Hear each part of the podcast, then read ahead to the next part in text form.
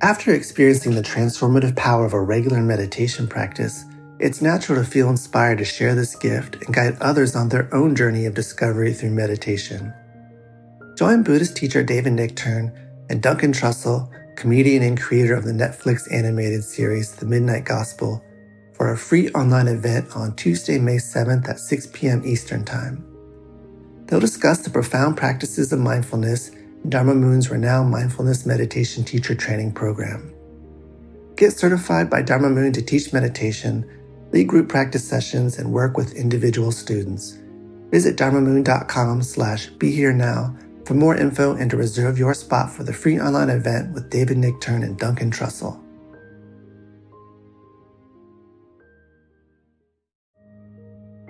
This show is sponsored by BetterHelp. What would you like to get off your chest? Are you holding on to secrets, fears, or frustrations? We all carry around different stressors, both big and small. Don't keep it all bottled up inside. Therapy is a safe space to get things off your chest and work through whatever is weighing you down. It's also a great way to learn to resolve conflict, change negative thought patterns, and more. If you're thinking of starting therapy, give BetterHelp a try. It's entirely online and designed to be convenient, flexible, and suited to your schedule. Get it off your chest with BetterHelp. Visit betterhelp.com slash be here now today to get 10% off your first month. That's BetterHelp, H-E-L-P dot com slash be here now.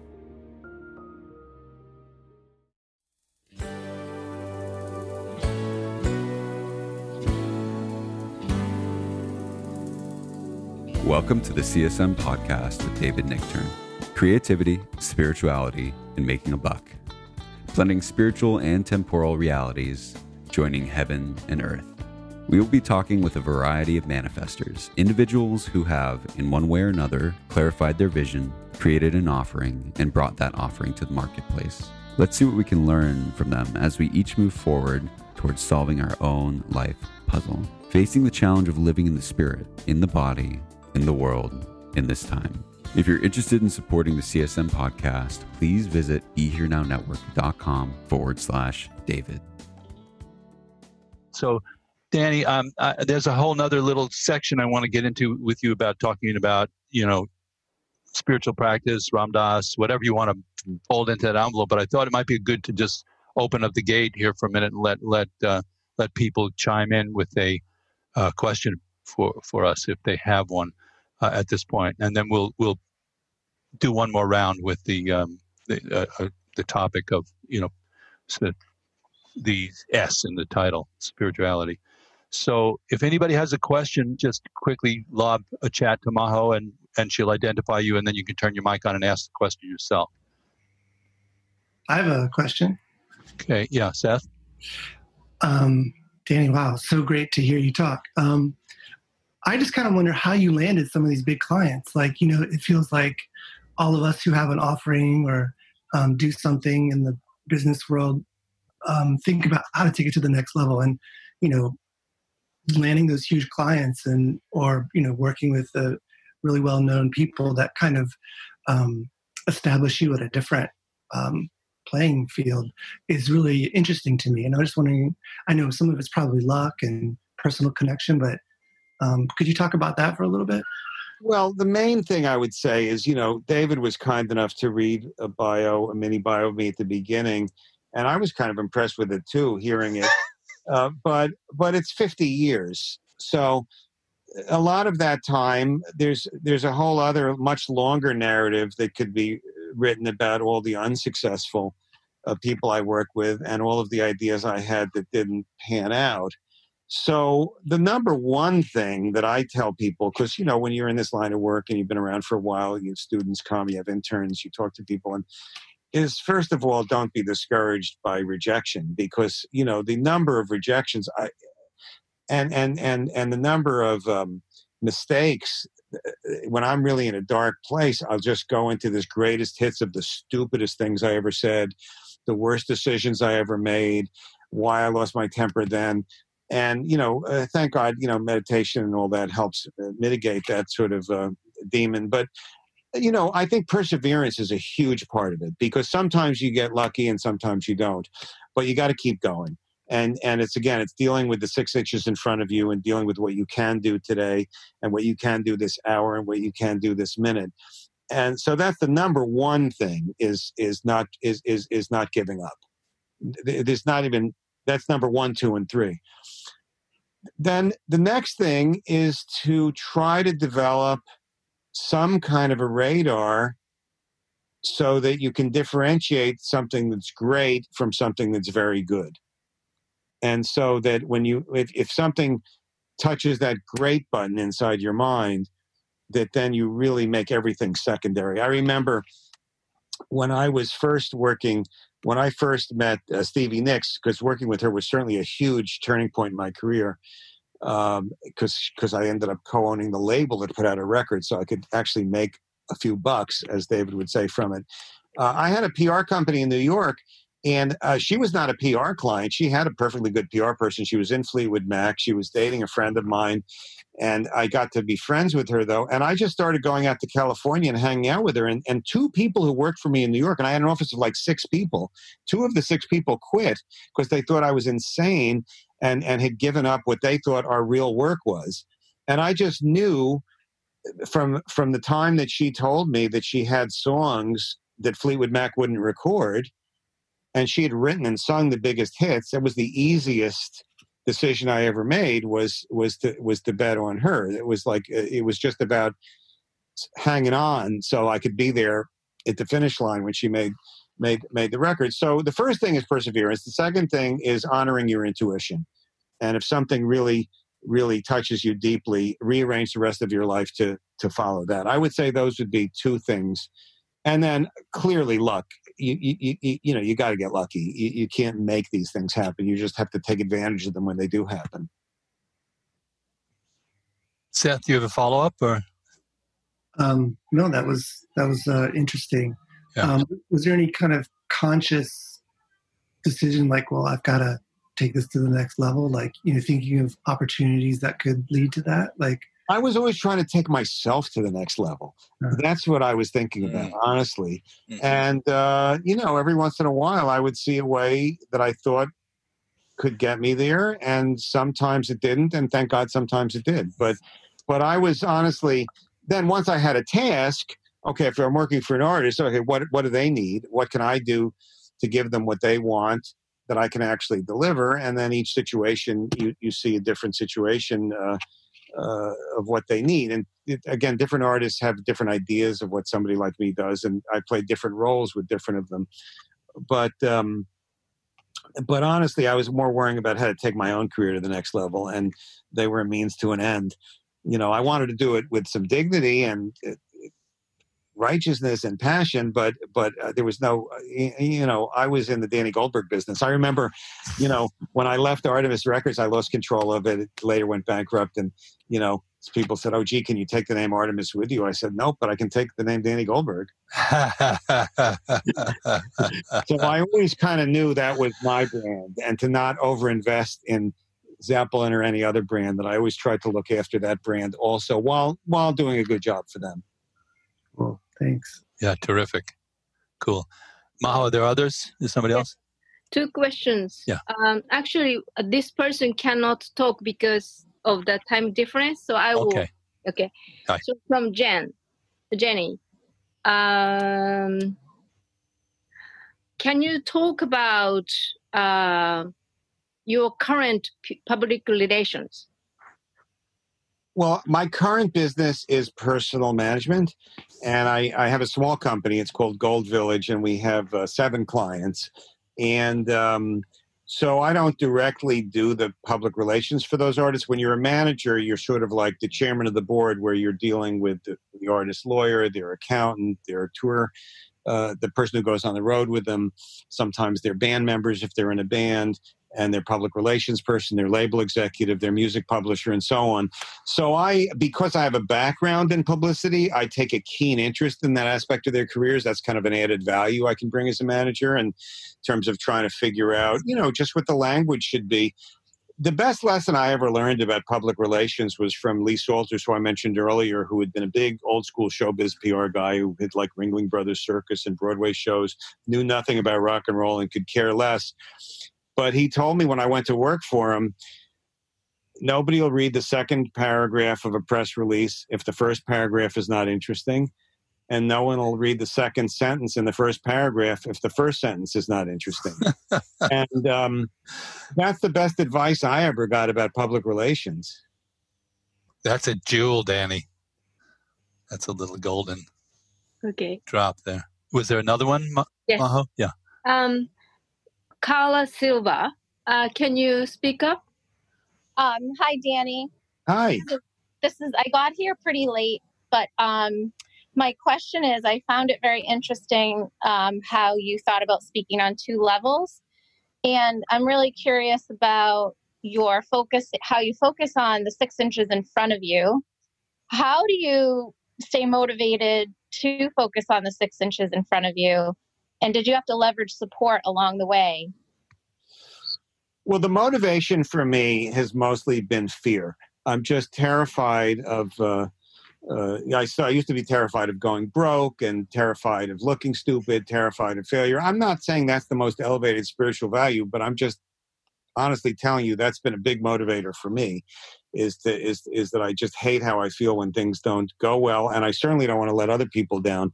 Um, I'm a list maker. You know, I uh, I, I make lists every day of things I have to do uh, because uh, it just clarifies for me how to prioritize. Because one of the things, if you're lucky enough to get busy, you can't always do everything you're supposed to do. So you want to make sure to do the most important things 1st Uh, th- th- that's the, to me the six inches part of it. Um, in terms of leveraging support, I don't know what the word leverage exactly. I don't know what exactly that means in this context. What do you mean by that?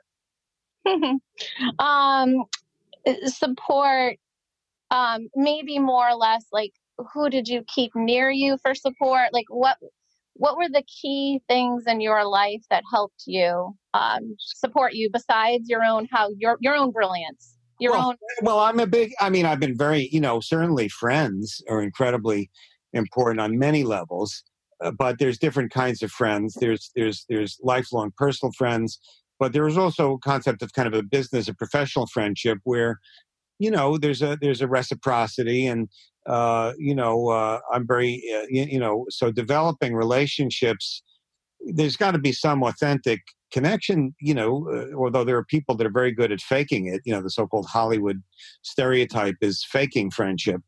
But um, you definitely, uh, you know, in my in my line of work, certainly, and I think most things, developing some kind of a relationship with other people really really works. You know, I really remember when I was a publicist, somebody told me uh, when I would have lunch. The big thing when I started as a publicist was taking music writers out to lunch because I could pay for lunch and they weren't making a lot of money. So taking them to lunch and and somebody told me, I don't remember who told me this, but it was the best advice was like, you know, get them to talk about themselves, you know, what they want to talk about, because then then they'll listen to what you want to talk about. So I, you know, I, I certainly, i i- my business is completely collaborative, totally dependent on other people. There are artists who are so interdirected that they can do things themselves. I'm not one of those people. My whole path has been about uh, trying to connect with other people, be of enough value to other people that, you know, when I need a favor, maybe I can get one.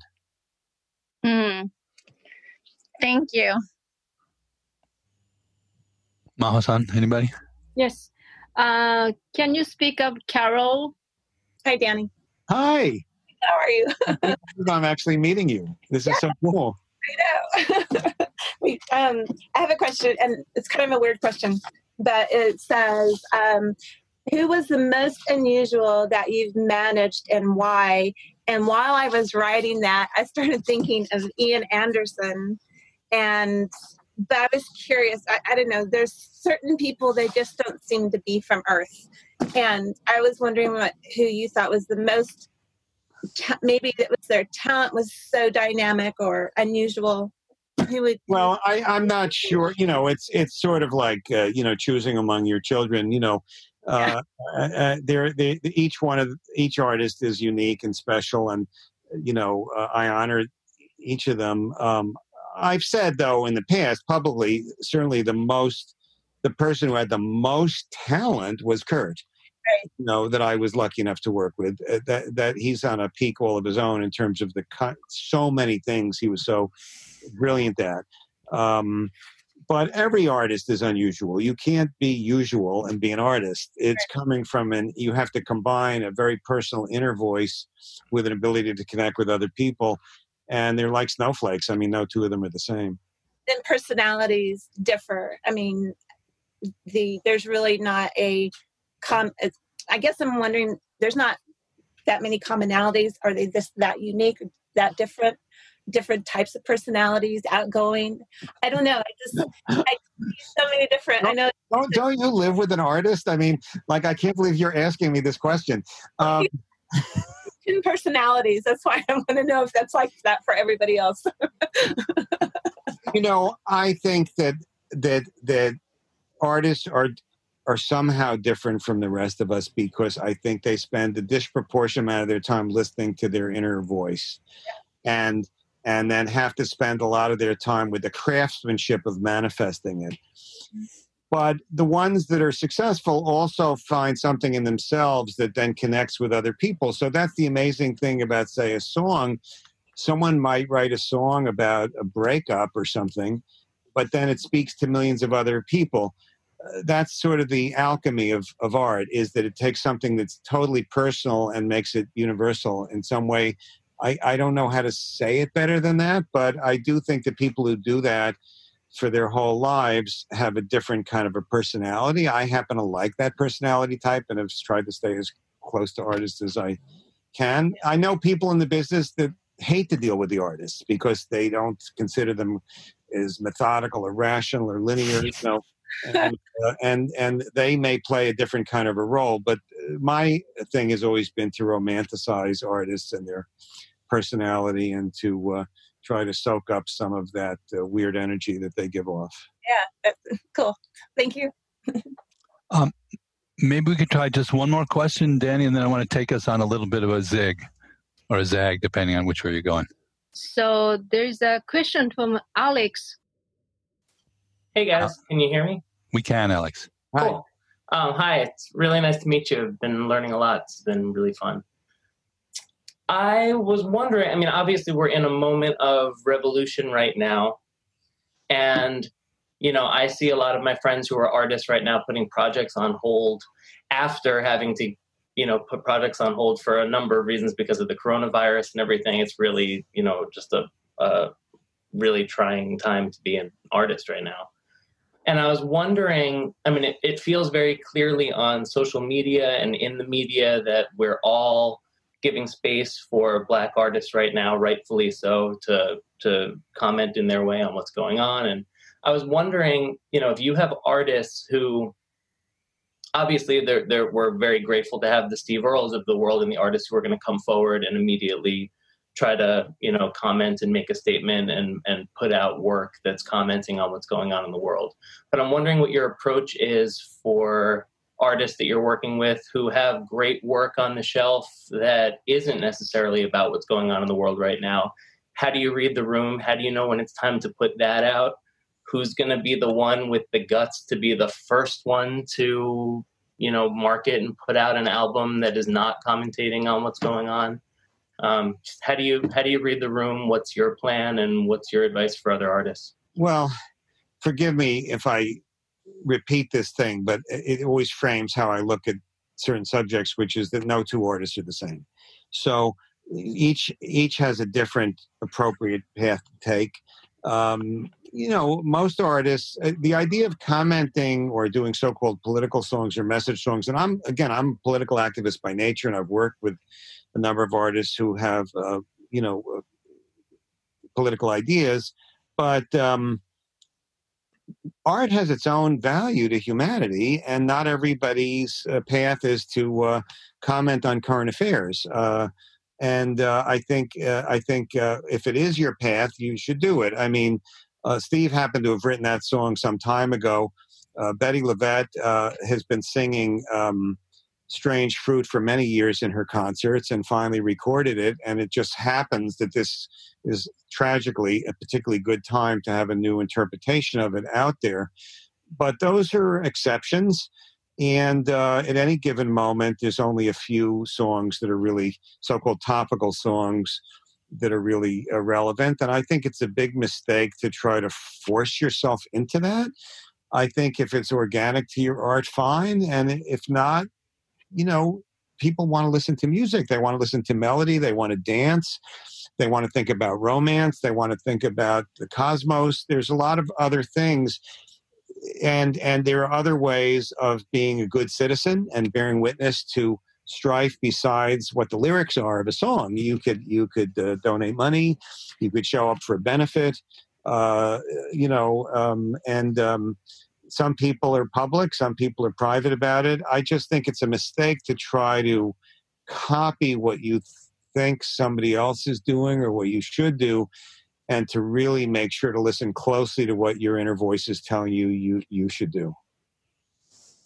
Yeah, I, I, appreciate that. I wasn't quite so much thinking about, you know, trying to make an effort to write political music right now, but more um, like do you feel like there's a responsibility to leave some space for the people that do want to to put that material out now um, before we kind of come back with well i mean you know i think the idea of having a day of silence uh, was was was a good statement for the music business writ large to make especially it's a music business that was built so much on black music uh, pop rock and roll all these things. So but that's a day. I, I don't think that um, it, it would interfere with the natural flow of a career. I mean, there's bigger, there's other issues for artists today, obviously, because of the pandemic and uh, live music, which has been such a dominant connector between audiences and uh, and musicians, and also the primary source of income for the vast majority of of musicians and performers is. Uh, you know, is is we probably, uh, you know, I was talking to a head of the music department of one of the big agencies earlier today. I mean, probably a year away from something resembling normalcy in terms of that, and it's an incredibly challenging uh, time. Uh, and and you know the example of selling insurance, or I always love that William Carlos Williams, the great poet who was Allen Ginsberg's idol, was a physician in New Jersey. Never made his living from poetry, as far as I know. And and uh, Larry uh, um, Rivers was a cab driver. Um, you know, uh, I uh, I don't know what to say about how to pay the bills. Everyone has to be practical and figure out how to do that, and that's where the expression "day job" came from. but I think over time, I think the live music business will return, and people love that experience and they'll pay for it. In the meantime, people are experimenting with new ways of monetizing uh, these digital experiences, and some of them work for some artists better than others, you know, but it's a moving target. Uh, I don't have any easy answer to it. I think one thing is to not beat yourself up because this is tough. This is this is an unusually challenging set of circumstances, and you've got to give yourself some slack, and you've got to stay true to yourself as an artist without judging yourself based on a temporary, you know, commercial situation. I think that might be our second quote to pull. That's where the expression day job came from. That's a good. Alex, you can resonate, right? Absolutely. I spent most of my day still trying to figure out what remote teaching elementary music is. And it's June. We still wow. haven't figured it out, but we're doing our best. Wow. That's all you can do. Yeah. You know, it's all you can do. So thank you all for um, great questions and um, juicy um, Q and A. Uh, I wanted to just because of what our premise for gathering is, it's so uh, multi-purposed in a way, um, and and you know I know a couple of different aspects of Danny's existence, and it's interesting. We knew each other from the from the music business, but we had a second a point of interconnection and and kind of more recent one, which was that uh, most most well, you probably mostly know that I my my day job is playing guitar and producing records for Krishna Das. I don't know if you call this my night job or which is my day job and which is my night job. It's hard to hard to tell these. Dude, you, you that's called beating the system. Yeah, I guess if I'm zigging while it zags, and then and then the other way. So, um, but I've also you know found that I've been able to con- convene after many years of bringing those elements together in really interesting ways. So obviously playing with KD is a, it's a music job and it's a kind of spiritual community. And uh, that's where I bumped into Danny again more recently was at the Maui retreat, the Ram Dass retreat uh, that we were going to twice a year. It's extremely interesting to me that Ram Dass passed away and then the shit just hit the fan totally. I'm that we would go to these retreats. Uh, um, you know, um, open your heart in paradise was the name of the retreat. You'd get to Maui. There was no like problem renting a car or getting to where you were going, and we were all sitting on the beach and then doing yoga and meditating and um, kirtan at night. Uh, and it seems like you know that's that's um, a kind of light went out for the moment. That, that was a very luminous experience and something I think we all really enjoyed. And so I, I um, bumped into Danny there again, maybe two or three years ago, I think, something like that. And we started talking, and I've been on his podcast. And of course, we, we share those two worlds in common, which is what makes people like him so um, special to me, is because I can I can talk both sides of the of the equation, you know. So I wanted to ask you, Danny, is like you know you have that relationship with Ram Dass, and you had your teacher, Mm. And just as a spiritual practitioner, which is what everybody here, there's a diverse, diverse uh, you know, we're all studying Buddhism right now and mindfulness meditation, but people have a lot of different places they're coming from. So, like, if I asked you, what what do you even think of when I say um, spiritual life or spiritual dimension for life? What well, does that make you think of? Um, you know, I um, I'm a product of the 1960s uh, in the sense that I graduated from high school in 1967 and uh, year the summer of love, as they say, and uh, was certainly into psychedelics as a teenager, and um, and the uh, you know uh, stopped doing it because my life wasn't quite working the right way by the time I was in my early 20s. But but I never forgot those experiences, and so when I read "Be Here Now," Ram Dass's book about his relationship with his guru, and his his sort of evolution from being the acid guy to the uh, devotee of Karoli Baba, you know, it really uh, spoke deeply to me. And, you know, but even before that, um, George Harrison, as a member of the Beatles, um, recording the Hare Krishna uh, chant and, and, and hang out with Ravi Shankar made me just think that was kind of cool because the Beatles were cool. So I, I, I always, to me, rock and roll, spirituality, activism were always part of the same notion of, of, of a light that I was chasing. Uh, now, in terms of what it means in the context of who I am now, I think it, it goes back to that question that the that the Hindu saint Ramana Maharshi told his students to ask, "Who am I? Who am I?" Because that gets you whether you're Christian, Buddhist, Bhakti devotee, Muslim, uh, cosmic intellectual, you know, uh, that's that's a good question to ask, and it's it's it's to me part of the value of meditation, whatever form of meditation you do, is that it it it reduces identifying just whatever is in my mind at the moment, or whether I need to scratch my cheek, or whether I want to have ice cream later, to well, who am I before that, and who am I when I'm asleep and dreaming and I can't even remember my name and who am I? What part of me is the same as when I was, uh, you know, five years old as as now? And um, that question uh, to me is the key question uh, that that that that that transcends any particular spiritual path and is common to all of them. Yeah. So, who are you? Well, um, I know I'm, uh, you, you know, the, one of the old school things is like what I'm not. So, you know, this, I'm not this body because the body keeps changing. I'm not this mind because the body, mind keeps changing. I'm not these emotions. So, starting with that really makes the question a different thing. Well, you know, and I don't know that there's words for it. You know, I I think that uh, who was it? Uh, one of the Jameses, William James, said the the true spiritual experience, the nature of it is the impossibility of describing it. Uh, you know, uh, I I think it's connected to the word love. Mm. I think it's connected to the word soul.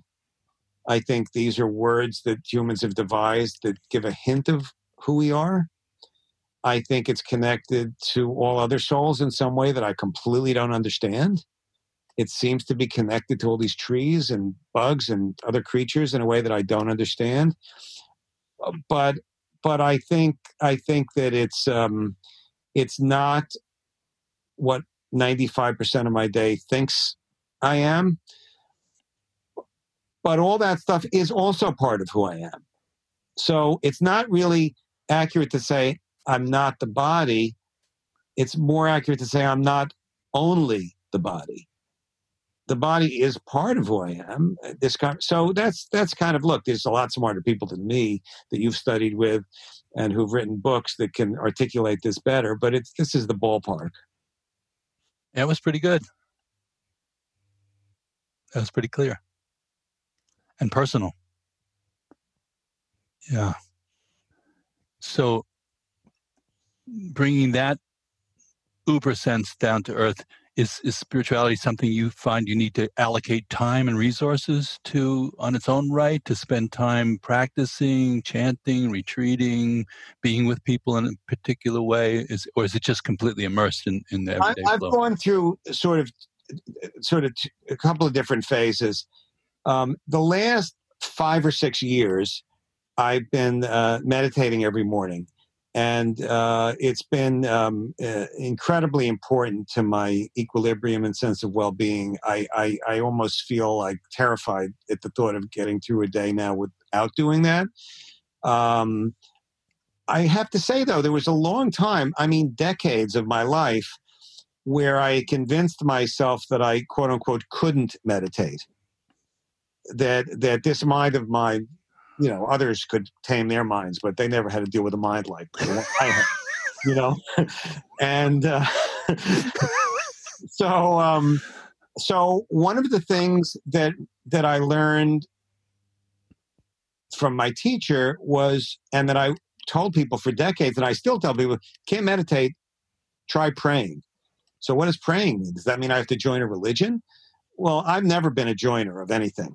Uh, uh, you know, I always just had a real uh, resistance to to to uh, uh, to that. Um, but but but you know, Hilda used to say you could even say a prayer like, "God, I don't know if you exist, but some smart people say you do, and if you do, help."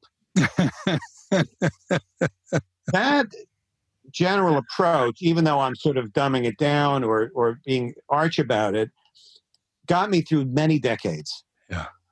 And that I over time came to believe more and more that the prayers meant something. I can't explain exactly. It's not like everything I ever asked for I got. But then I would say, well, God knows better than me what I'm supposed to have, you know. Um, and the word God is freighted for a lot of people. I was not brought up religious, so it doesn't have any baggage with me. Uh, I like that word, but I honor people that don't like that word. But the idea of that that there's something bigger than me, I do believe in. And even if so, for the non-meditation part, praying has been a huge. Got so sort of from my early 20s until sometime in my 60s, praying was the main thing. And then the last five, six, seven years, I didn't make a note of when it was. I finally was allowed, you know, something in me found meditation, which, uh, oh God, it's thank God. I mean, I'm so grateful for it. It really, it really, uh, it really allows me to uh, not identify with every bad mood. So you do have a regular daily practice. I now uh, do. I yeah. now, yeah. Yeah, and it's integrated, but it's distinct at the same time. It's a, it's something. Yeah, it's hard. It's hard habit to get into, but once you get into the habit, then it's a habit. And so if I don't do it, I said, "Oh shit, I haven't meditated today. I better, you know, find some time to do it." Sometimes I do it. You know, uh, I, my normal time is a half hour, but if I'm a, if it's one of those mornings, I can compress it down to fifteen or twenty minutes and not hate myself. Yeah, you know, just in context, the the folks that are taking this course, which is over four months, one of the assignments is to sit 20 minutes a day minimum, minimum 20 minutes a day, minimum five days a week for the whole time, so that uh, as people are contemplating becoming a teacher, that they at least have some ground of their own practice. Um, and then it's also as teachers, we're we're sort of, and we're going to we're actually starting the teaching training part of it tomorrow. Um, we had a general sort of survey course the first weekend a couple of weeks ago.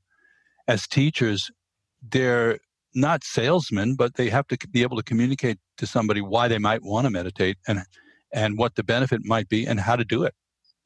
Yeah. And that's so I'm saying it's not rocket science. Mindfulness is way not rocket science. Um, but there is some clarity about, you know, yeah, this is somehow, however it frames out for me, this is helpful, it's supportive. So I, I, I don't want to. I don't want to. I felt I left out something. Okay. Is that over the course of time? The other thing is is uh, is is the group experience. Uh, you know, uh, mm-hmm. satsang, what okay. they call it, like those retreats you were talking about, or going yeah. kirtan. Uh, that's a way, if you're not in a frame of mind to meditate, that you can, through a group experience, put your mind onto something bigger that has been extremely meaningful to me over the years. You know. Wonderful. I don't do it on a regular basis. I'm not like a go to every conference right. kind of a dude, but I love kirtan. I love Krishna Das. You know, I mean, I'll, I'll, anytime I'm in a place that I can be there where he's doing that, I, I'm uh, deeply uh, uh, grateful for that. You know, and I will say, you know, he's been doing these things Thursday nights on YouTube. Right. That I strongly recommend. It's Have you been going? Yeah, most most Thursdays it's online. You know, I come and go, but I, I'd say I I, would say more often than not, and it's a it's a good vibe. And it's it's free. He's doing uh, that's a free offering, isn't it? It's free. Yeah. You're allowed to make a donation. It's in such small type. Yeah. I didn't even know it had a donation thing. Yeah, yeah. I, I, just discovered this recently. He's he, he's um, but it is it, it is free. He does things. He does uh, workshops and other things that, of course, he charges for. It. Everybody has to pay sure. for yeah. well, eat and, and, make a living. Right livelihood, they call it. I think in some of the traditions, but yeah. but this is free. Yeah, yeah, yeah. So in in this same course is going on through an LA uh, portal, uh, Samarasa's studio. So two Friday nights ago, he was our guest there. Some of these folks came. It's a funny world now because you can drop in you know right. you can you, you know some i'm teaching in japan in, in, two weekends and sometimes people from la go to japan oh, you know in, in, like that you know and then and they're part of that situation yeah. so yeah we, we have this incredible opportunity actually to to um, drop in and, and take advantage and most of the people i know who are offering have brought it onto line so yeah um, so that's it's wonderful, Danny. It's very moving to hear you talk about a, spiritual practice, and and um, uh, from my point of view, it's just the way you're talking about is is so in in concert with what we're how we're presenting it here, which is that there's something organic, it's natural, it's not this kind of intellectual thing. It's it's it's relating to your life in a in a in a. I, I also like there are books that have affected me. Uh, you know, autobiography of a yogi, Gospel according to Sri Ramakrishna. I'm rereading. There's a three part uh, book about Dr. King.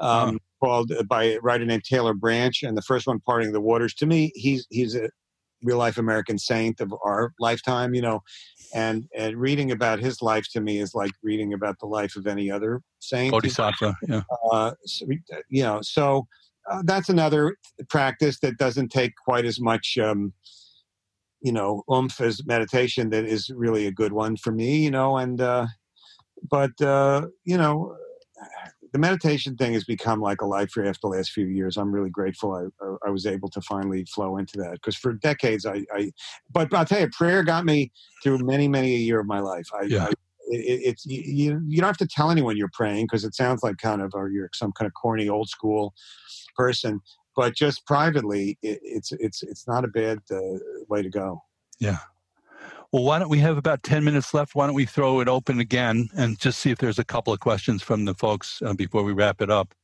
Um, so, if any, eh, you know, and it could be on anything that we've talked about, everybody just feel free to jump in. Uh, so, uh, there is a, a question from Teresa. Hi. Hi. Hi, how are you? Um, nice to meet you. Um, yeah, I just I think I started thinking about did you ever have any difficulties or challenges uh, managing certain artists? Yes.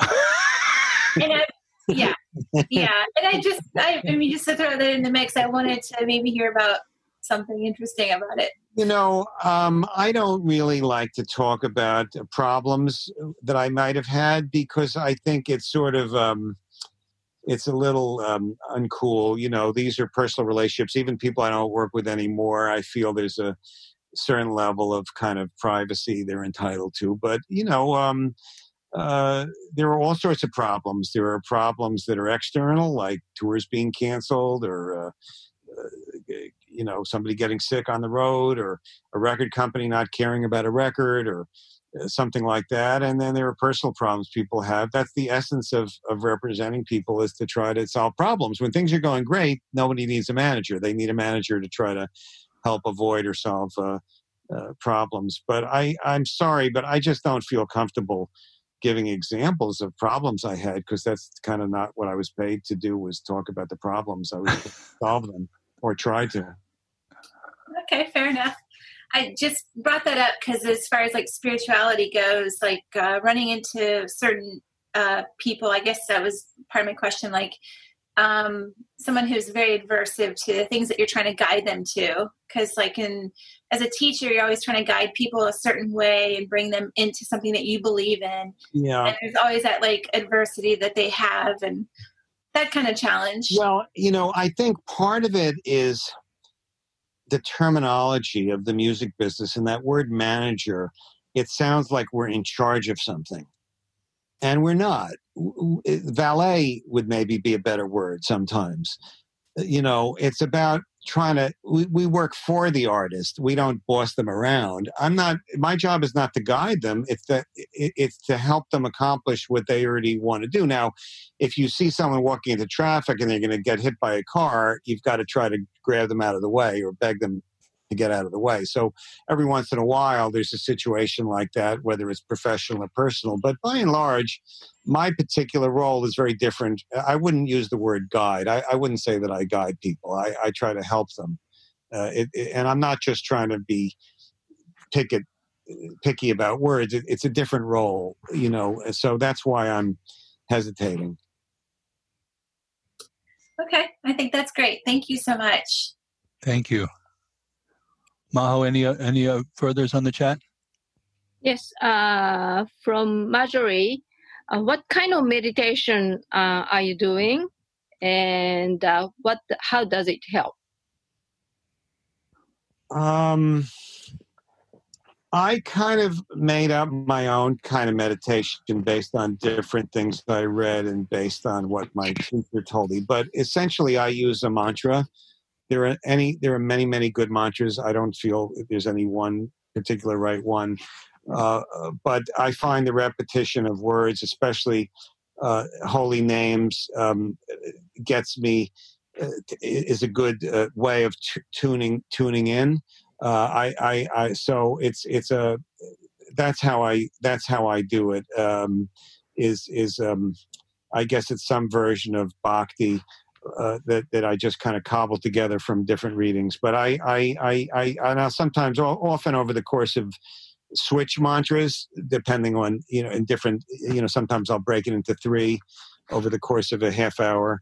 And then uh, that's my particular approach uh, is more the devotional uh, bhakti type uh, uh, and using frequently um, holy names, not only Hindu names. Jesus is a holy name, Moses is a holy name, Allah is a holy name, but but I do like those Indian names. I, I have to admit, I go back to to, to names of the Divine Mother, Kali, Durga, Ganesha. We just was looking at somebody's beautiful Ganesha on their wall, the last questioner, and so forth. Yeah, uh, Danny. Speaking of on your wall, there's a picture. It might be a book, uh, but there's a picture of a woman's face there. That's Hilda. Yeah, I thought I when I watched KD, he has all his pictures of his guru behind him. So I thought for this, it's a spiritual thing. I, I, I, I she, there are a few books uh, privately that were published by a tiny little publisher of some of her teachings, mostly recordings of her lectures, and so I thought I would have it there so she could keep an eye on me while I'm in this uh, arena. Um, that so that's uh, that's Hilda, and then right next to it is my wife's book, Rogue Justice. So combining heaven and earth, right there. her, uh, her uh, you know, uh, commentary on the deterioration of the Justice Department since 9 wow. God, Karen must be right in the hot seat right now. Yeah. yeah. So, um, you know, before we go, I just would hope everybody would just say a prayer for our country and our world. Yeah. No, uh, I don't know how to fix things. I have my own opinions.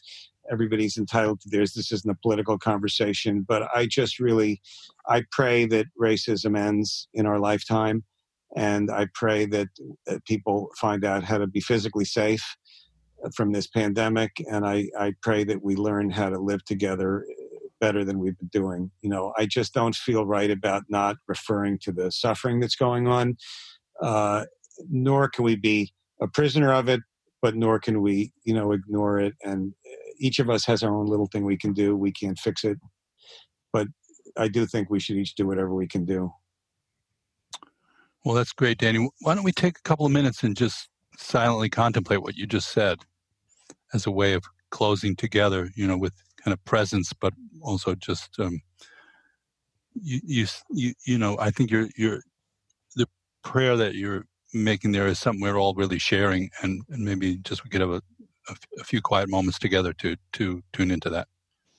Okay, so I'll just I'll ring the bell, and we can just you can, if you don't want to contemplate, you can just do your meditation practice uh, just for three or four minutes. Okay.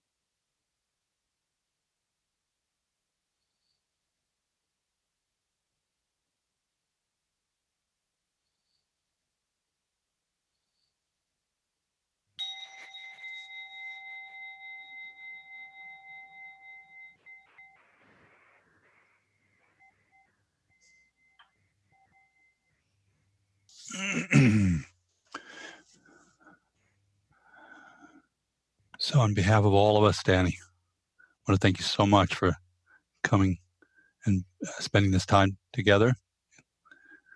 and uh, I think it was very illuminating. Really great to hear the range of what you're, um, how you think about things. It was, I really, really deeply enjoyed it. It was a great uh, honor and pleasure for me to share this with all of you, and uh, God bless, if I could use the old school language. God bless. Okay.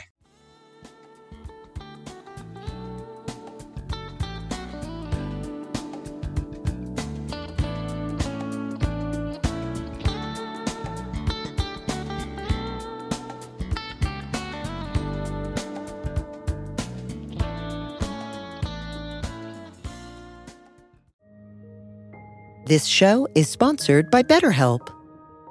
What would you like to get off your chest? Are you holding on to secrets, fears, or frustrations? We all carry around different stressors, both big and small. Don't keep it all bottled up inside. Therapy is a safe space to get things off your chest and work through whatever is weighing you down. It's also a great way to learn to resolve conflict, change negative thought patterns, and more. If you're thinking of starting therapy, give BetterHelp a try. It's entirely online and designed to be convenient, flexible, and suited to your schedule. Get it off your chest with BetterHelp.